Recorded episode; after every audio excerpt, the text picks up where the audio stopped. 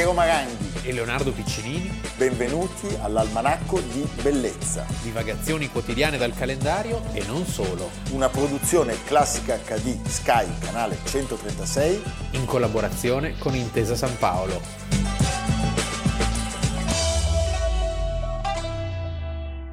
Intanto mi dice il nome, il cognome, dove e quando è nato. Buongiorno, sono Cucchi Stefano, nato a Roma il 1 ottobre 1978. Che ha detto? Sì, 78, scusi, non riesco a parlare tanto bene. Lavora? Lavoro con mio padre. È coniugato, ha figli? No, sono celibe. Ha precedenti? Sì, non per droga, però ho altri precedenti. Se verrà scarcerato, dove vuole che arrivino gli atti di questo processo? Presso il suo avvocato o un altro indirizzo? Presso il mio nuovo avvocato. Infatti vorrei nominarlo come avvocato di fiducia. Da questo momento in poi lei ha la facoltà di non rispondere, ma se risponde le sue dichiarazioni potranno essere usate contro di lei. Si dichiara innocente o ammette l'addebito? Allora io mi dichiaro innocente per quanto riguarda lo spaccio e colpevole per quanto riguarda la detenzione, per uso personale. Ha altro da aggiungere? No, nient'altro. Almanacco di bellezza, 22 ottobre, avete visto un estratto dal film Sulla mia pelle. Bellissimo film. Bellissimo film. Molto toccante, molto profondo e che lascia di sasso. Che è una vicenda, è una vicenda che, Che ci che porta... non fa onore. No, che ci, ci fa onore perché poi l'abbiamo raccontata. Sì. ecco. E non ci abbiamo messo neanche così tanto tempo come ogni tanto succede in altre brutte storie italiane o in altre brutte storie del mondo. E poi aggiungiamo anche che c'è anche stato chi ha avuto il coraggio di confessare. Esatto. Allora, noi sappiamo che il 22 ottobre del 2009, sette giorni dopo, solo sette giorni dopo essere stato arrestato, il 32enne Stefano Cucchi muore.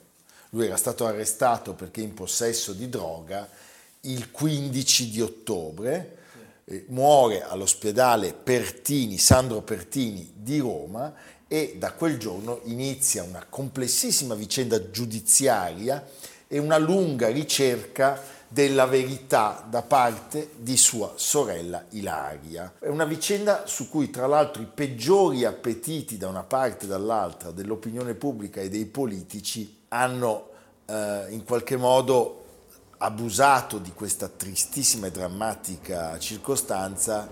Sì, è una vicenda che si può sintetizzare in botte più abbandono. Sì. Cioè una persona che non è stata né assistita, ma anzi è stata picchiata e poi abbandonata a se stessa. Per 20 grammi di hashish. Potevano essere, Certamente anche, una potevano vicenda... essere anche 25 Eh, kg di, di certamente, eroina. Certamente una vicenda drammatica, però ecco, eh, da, da subito, da- dal giorno dopo la morte, si è cominciato a, a criticare senza sapere, senza certo. conoscere. Lui aveva anche con della- un moralismo No, che poi si è con un moralismo che poi si è rovesciato contro chi accusava, come si è visto con il Beh, recente certo. caso Morisi. Il Che... caso Morisi, esatto. Lui aveva questi 20 grammi di hashish, un po' di cocaina e delle pastiglie che all'inizio anche queste furono oggetto, come dire, di accuse e di illazioni, in realtà erano delle pastiglie per l'epilessia di cui lui soffriva. I carabinieri, dopo aver perquisito la sua stanza senza trovare nulla, lo riportarono in caserma e lo rinchiusero in una cella di sicurezza.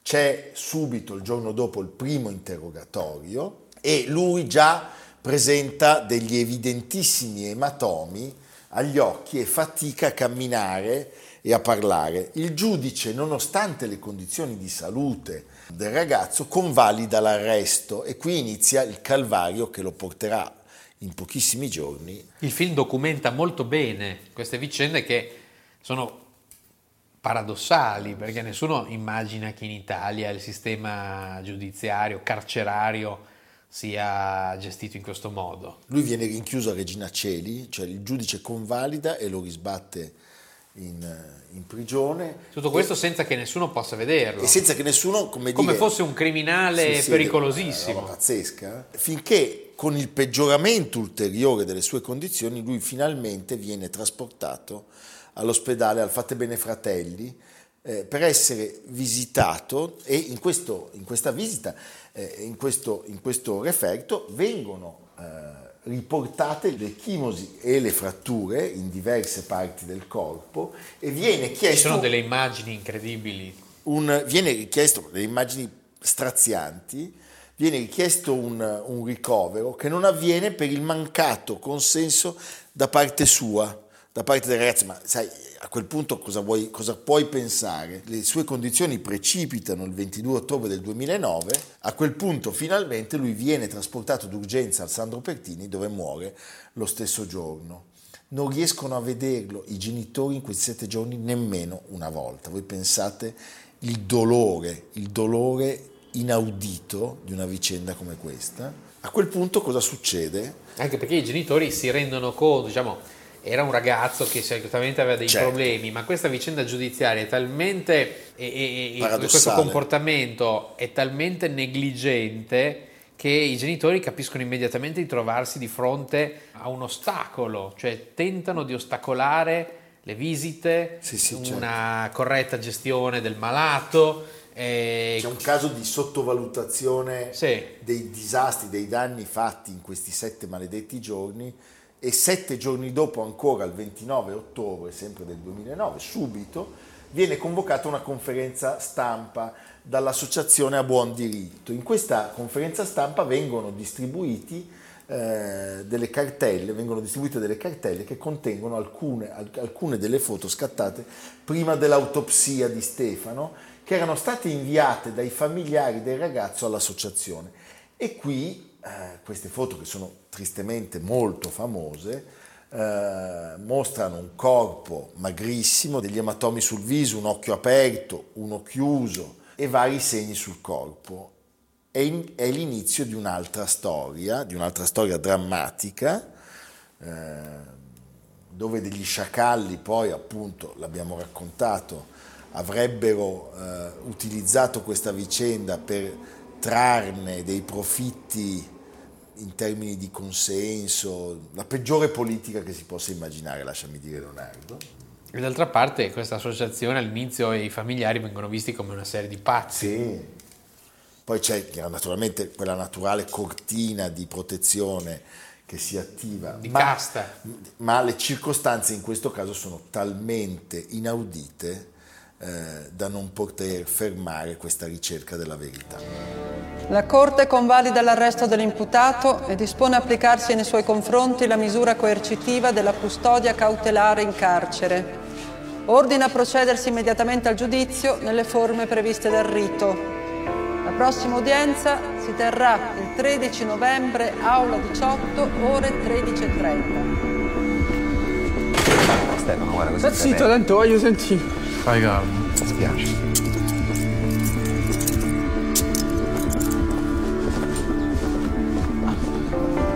Ho fatto una caciara, vero papà? Lascia perdere adesso, l'importante è che mi prometti che appena esci torni in comunità, subito. Abbraccio papà. la vicenda processuale è lunghissima, solo nell'ottobre del 2018, dopo nove anni di processi e di silenzi, viene abbattuto il muro di omertà intorno alla morte di Stefano Cucchi, perché eh, le accuse vengono di fatto respinte, le accuse agli agenti di polizia penitenziaria e quelle nei confronti dei medici, ma c'è un'ammissione di colpo del pestaggio da parte di Francesco Tedesco, che è uno dei tre carabinieri a processo. E questo spezza la cortina di silenzio. Sì, lui chiama sostanzialmente in causa i due colleghi e li accusa di aver picchiato Cucchi provocando quella che era stata definita una rovinosa caduta per giustificare questa inaudita situazione e tutte quelle ferite che poi invece avrebbero causato la sua morte. Lui ricostruisce tra l'altro i fatti della notte dell'arresto di Cucchi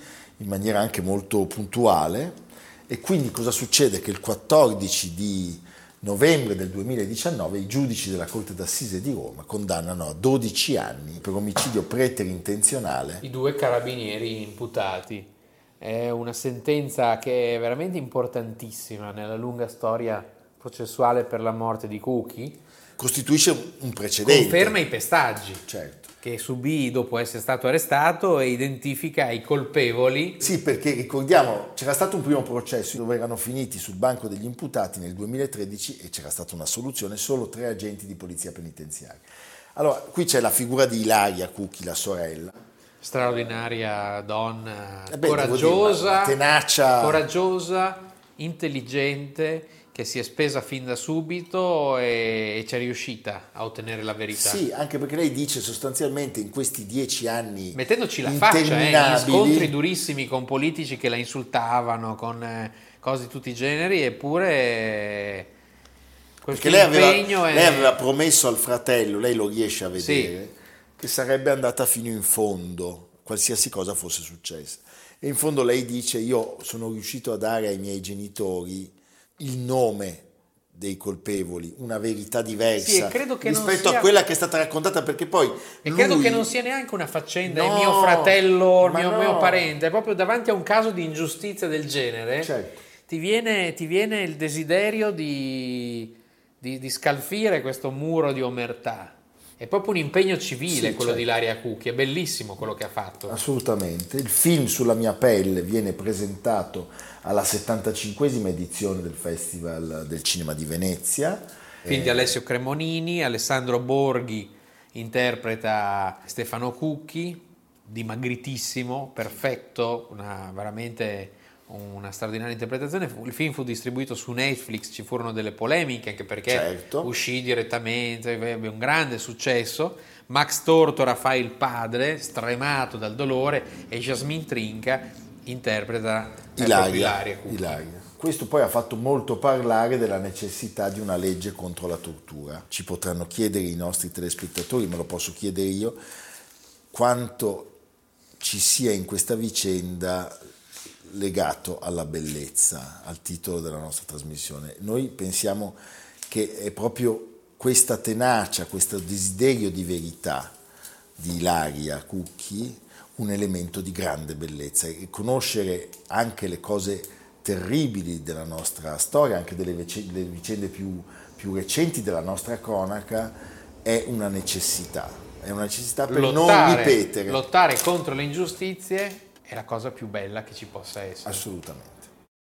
rispetto al primo grado una condanna anche maggiore per i principali attori del pestaggio e del depistaggio poi eh, successivo alla morte eh, di Stefano. Sì, ma la cosa che mi interessa di più in assoluto è che, che sia stato confermato. Io non, eh, non voglio la gente in carcere, non, voglio, non, non auguro il carcere a nessuno, ma mi interessa che Stefano non è morto di suo, Stefano non è morto di droga e oggi finalmente è stato confermato. Sembrava banale, sembrava scontato, sappiamo che non lo è stato affatto.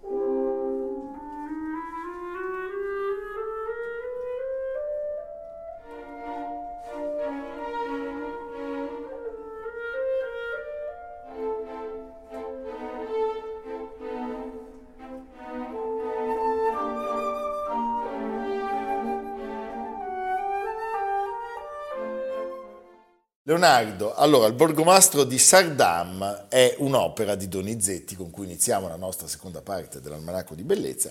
Voi avete pensato a Bergamo, avete pensato a Donizetti, avete pensato a Gavazzeni, avete pensato all'Atalanta? No, noi vogliamo parlarvi Della di- Russia. della Russia, della grande madre Russia, perché il 22 ottobre del 1721 un signore che si chiama Piero il Grande, No, Pietro, Pietro. Piero Maranghi, No, Pietro il va Grande. bene, Pietro il Grande, Piotr. Piotr, viene proclamato imperatore di tutte le Russie. Cos'è che ha reso possibile questa proclamazione? Una grandissima vittoria Sì. e l'armistizio, una pace firmata. Allora, intanto due cose. Eh, in Russia tutto è sempre senza limiti. Senza limiti. Tutto sempre enorme, enorme nelle- Beh, tutto- no, nella, è tutto nella bellezza, smodato. nelle dimensioni, nella crudeltà, Nella crudeltà. Cioè, non c'è mai, le mezze misure non esistono. L'altra cosa è che se la politica è un'arte, Pietro il Grande è stato un grande artista, Indubbiamente. la cui opera va circoscritta e introdotta in quel mondo che era la Russia di allora. Eh, Pensiamo alla crudeltà di oggi, ma Beh, allora, eh, cioè, voglio dire, se que- uno que- non si levava il cappello ti ammazzavano. No, ma Vladimiro Sì. è, è- è così Vladimir Putin, intendo. Sì. È quello lui che è. sarebbe ancora Per- così, ma se no, che cioè, deve stare lui porta per- però con Sì. sé Ma lui se potesse, Ma certo. Ma lui, no, se potesse Ivan il Terribile. Ah, ancora Neanche Pietro il Grande. Senti, allora è stato firmato da poco il trattato di Nistad, Ah, ne parlavo proprio l'altro giorno. l'altro giorno.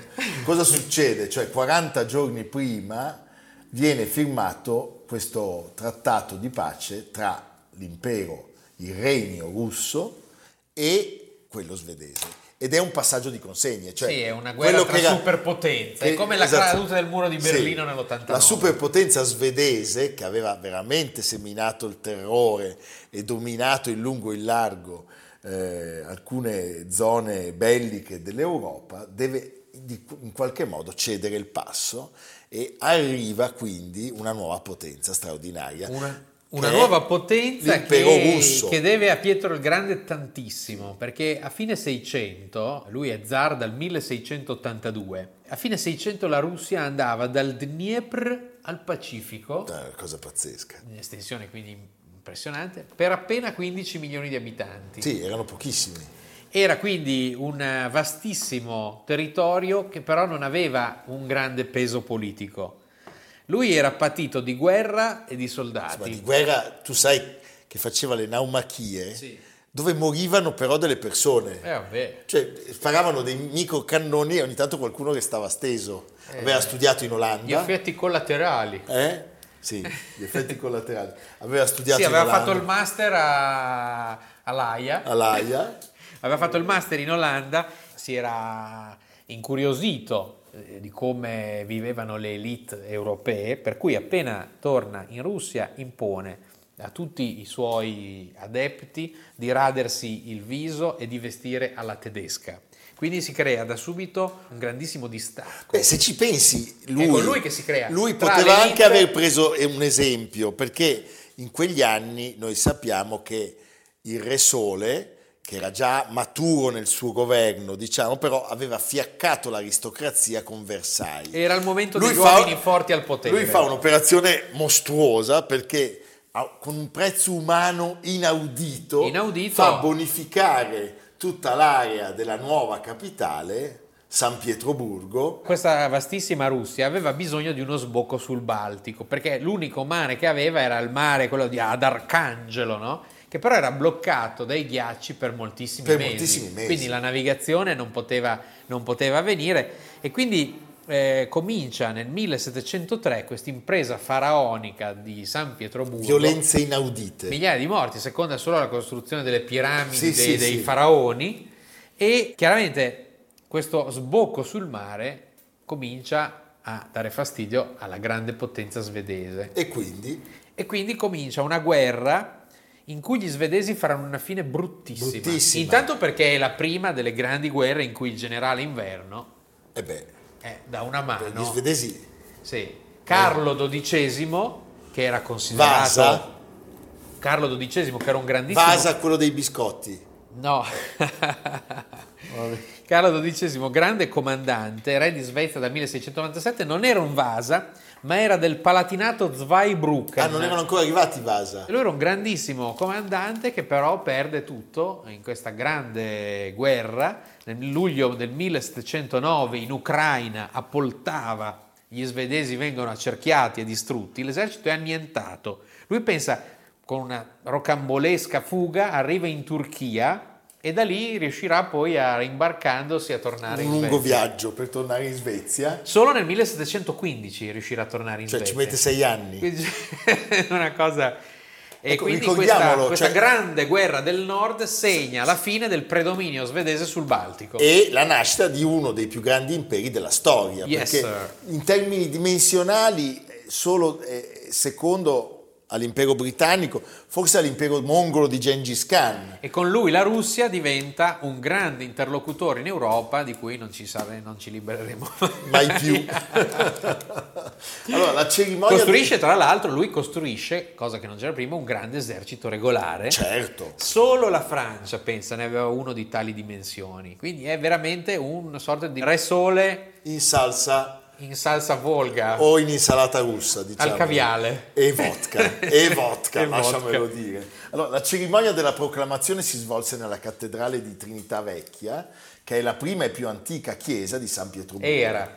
Sì, era perché poi i bolscevichi Eh sì. nel 1933 la, la stendono. L'amore per i russi o sovietici prima nei confronti di Pietro il Grande non si è mai spento. No. Lui è stato celebrato in lungo e in largo, a incominciare dal grandissimo Molti si Pushkin, anche. e certo, anche qualcuno in questa redazione ogni tanto. No, sto scherzando. Allora, diciamolo, la, la cerimonia eh, fu una cerimonia già, come dire, anche in questo fu una cerimonia russa, Bolshoi, perché eh, oltre a mille rappresentanti dei più alti ranghi militari e civili parteciparono. Dopo la cerimonia, il cancelliere, a nome del Senato, del Sinodo, di tutto il popolo del regno, chiese a Pietro il Grande di accettare il titolo di Imperatore. imperatore. E lui, e lui disse di no. E lui No, disse che- di C'è una sorpresa, lui disse di no. No, niet. Niet. Lo accettò Anche con, era tutto orchestrato era tutto da orchestrato lui. da lui, certo. Eh, Lui lo accettò con tre, tre frasi, ringraziando Dio per la vittoria sugli svedesi, incoraggiando i soldati russi ad addestrarsi, vedi qua, subito, ulteriormente, nelle loro esercitazioni militari e concludendo che era il momento per bere un sacco di vodka. No, e concludendo No, e fi- e fin qua- per- dicendo che è opportuno lavorare per il bene comune e il profitto che Dio stesso ci pone davanti agli occhi, affinché il popolo trovi, conforto. ecco, diciamo Eh. che su questa terza cosa il popolo Giovanni di conforto, XXIII. no, ma soprattutto il popolo russo di conforto non ne ha trovato neanche un No, po'. no. Eh, le poi condizioni fin inaudite. Qua, fin qua sembrerebbe un bravo padre di famiglia, un simpatico sovrano. In realtà era un uomo molto crudele. Ma certo, anche il figlio muore sotto Ricordiamo tutto. che quando a- a- impara che a Mosca è rinata una nuova ribellione degli strelci che agitavano la bandiera del Gli tradizionalismo strelci erano come il Condé. Sì, contro le innovazioni introdotte dallo zar, ritornato nella sua capitale a tappe forzate, si abbandonò a una repressione di inaudita ferocia, decapitò tra l'altro Sì, alcuni certo. dei prigionieri con le proprie mani e obbligò i cortigiani a fare la stessa cosa.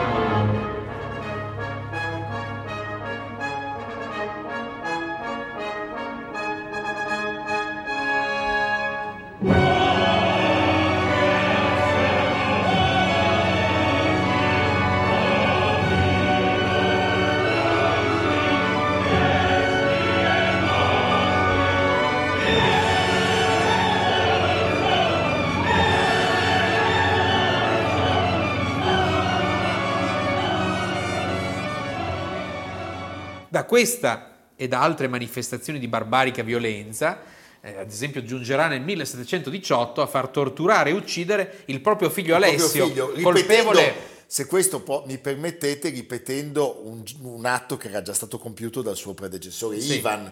Qua prego la regia di mostrare il quadro di Ilia Repi, un pittore amatissimo, che ritrae proprio Ivan il Terribile che dopo aver spaccato il cranio al figlio lo abbraccia. Chissà cosa intende Carlo Capra quando dice colpevole di non seguirlo nelle sue inclinazioni. Oddio. Mamma mia. Senti, ci furono molte riforme, anche sociali ed economiche. Aveva veramente l'obiettivo di modernizzare lo Stato. Sì. Ma però E poi c'è un'altra cosa meravigliosa che ancora oggi si può vedere, quest'anno sono i 300 anni di Peterov o Petrodvorez dei suoi meravigliosi giardini Certo. che eh, competono Che è con fuori quelli- di San Pietroburgo. Sì, a 30 km a ovest di, Tutta blu, di San Pietroburgo sul golfo di Finlandia. Le meravigliose pro- fontane, pensa che proprio le fontane che nascono in quegli anni grazie ai progetti di Vasily Tuvolkov, che aveva studiato idraulica in Olanda e in Francia, sfruttando il principio dei vasi comunicanti, pensa, incanalò l'acqua che scende dalle colline portandola attraverso 40 km di canali, un'opera anche questa faraonica. faraonica. E le Voglia- fontane Possiamo furono- parlare anche degli architetti rossi, Sì. Quarenghi. Quelli dopo, quelli sono, sì, quelli sono però, dopo, diciamo, però insomma... A San Pietroburgo gli italiani hanno In fatto caso una il- certa fortuna. In questo caso il suo architetto era questo veneziano Niccolò Michetti, che non è parente di quello di Roma, No, per delle- fortuna. Eh. che si era formato a Roma, però vedi che c'è sempre Roma. E eh, ancora oggi a Peterov, originale di 300 anni fa, la cosiddetta fontana della piramide, 500 zampilli di diversa altezza che formano una piramide. Oh, gli zampini. Il Michetti. Eh, pensa- e poi in quella piramide, secondo me, ogni tanto nelle giornate di Ci festa, buttano dentro. No, esce la vodka, capisci? Che loro, che sangue, loro bevono. col sangue col quando le sangue. cose vanno male. Ricordiamo un altro atto importantissimo, la creazione della flotta. Sì. Perché lui poi aveva il pallino. L'hai detto con una Eh beh, la certa flotta. enfasi. La flotta. Senti Leonardo e al pubblico potremmo anche suggerire la lettura del Cavaliere di Bronzo del grandissimo Pushkin. Da leggere rigorosamente quando cade la neve o sulla neva O sulla anche, neva, o sulla neva o sulla Nevsky Prospect. sempre innaffiato il tutto da un'ottima vodka Ma certo, assolutamente. E beh, è, è- è una, una vicenda. perché questa- Pushkin non fa lo stesso statua- effetto da, da Astemi No, no, No. assolutamente. Neanche Turgheniev. No. Va bene. Mentre l'Akhmatova sì. Eh, va. Eh.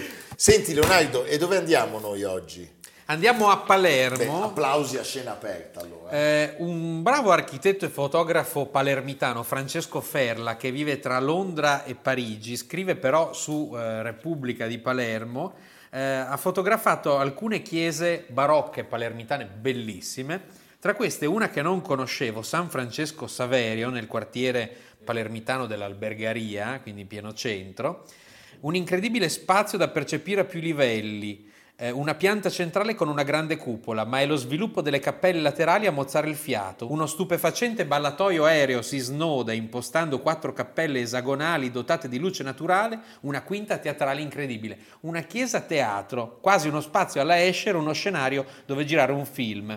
È una chiesa dei Gesuiti, siamo alla fine del Seicento. San Francesco Saverio è una delle realizzazioni più eleganti e originali del barocco italiano, una visione quasi onirica. È aperta tutte le mattine e confesso che non la conoscevo. Beh, andiamo subito a Andiamo Palermo. a. Adesso, adesso, Adesso colmare questo- questa lacuna. dopo, dopo Pietrogrado, Palermo. No, adesso è chiusa, Adesso è chiusa. domattina. Eh, ma noi ci arriviamo domattina se partiamo È adesso. vero anche quello. Va sì. bene. Allora vi, vi mandiamo una cartolina da Palermo. A domani. Almanacco di bellezza a cura di Piero Maranghi e Leonardo Piccini. Con Lucia Simioni, Samantha Chiodini, Silvia Corbetta, Jacopo Ghilardotti, Paolo Faroni, Stefano Puppini. Realizzato da Amerigo Daveri, Domenico Catano, Luigi Consolandi, Simone Manganello, Valentino Puppini. Una produzione classica HD, Sky Canale 136 in collaborazione con Intesa San Paolo.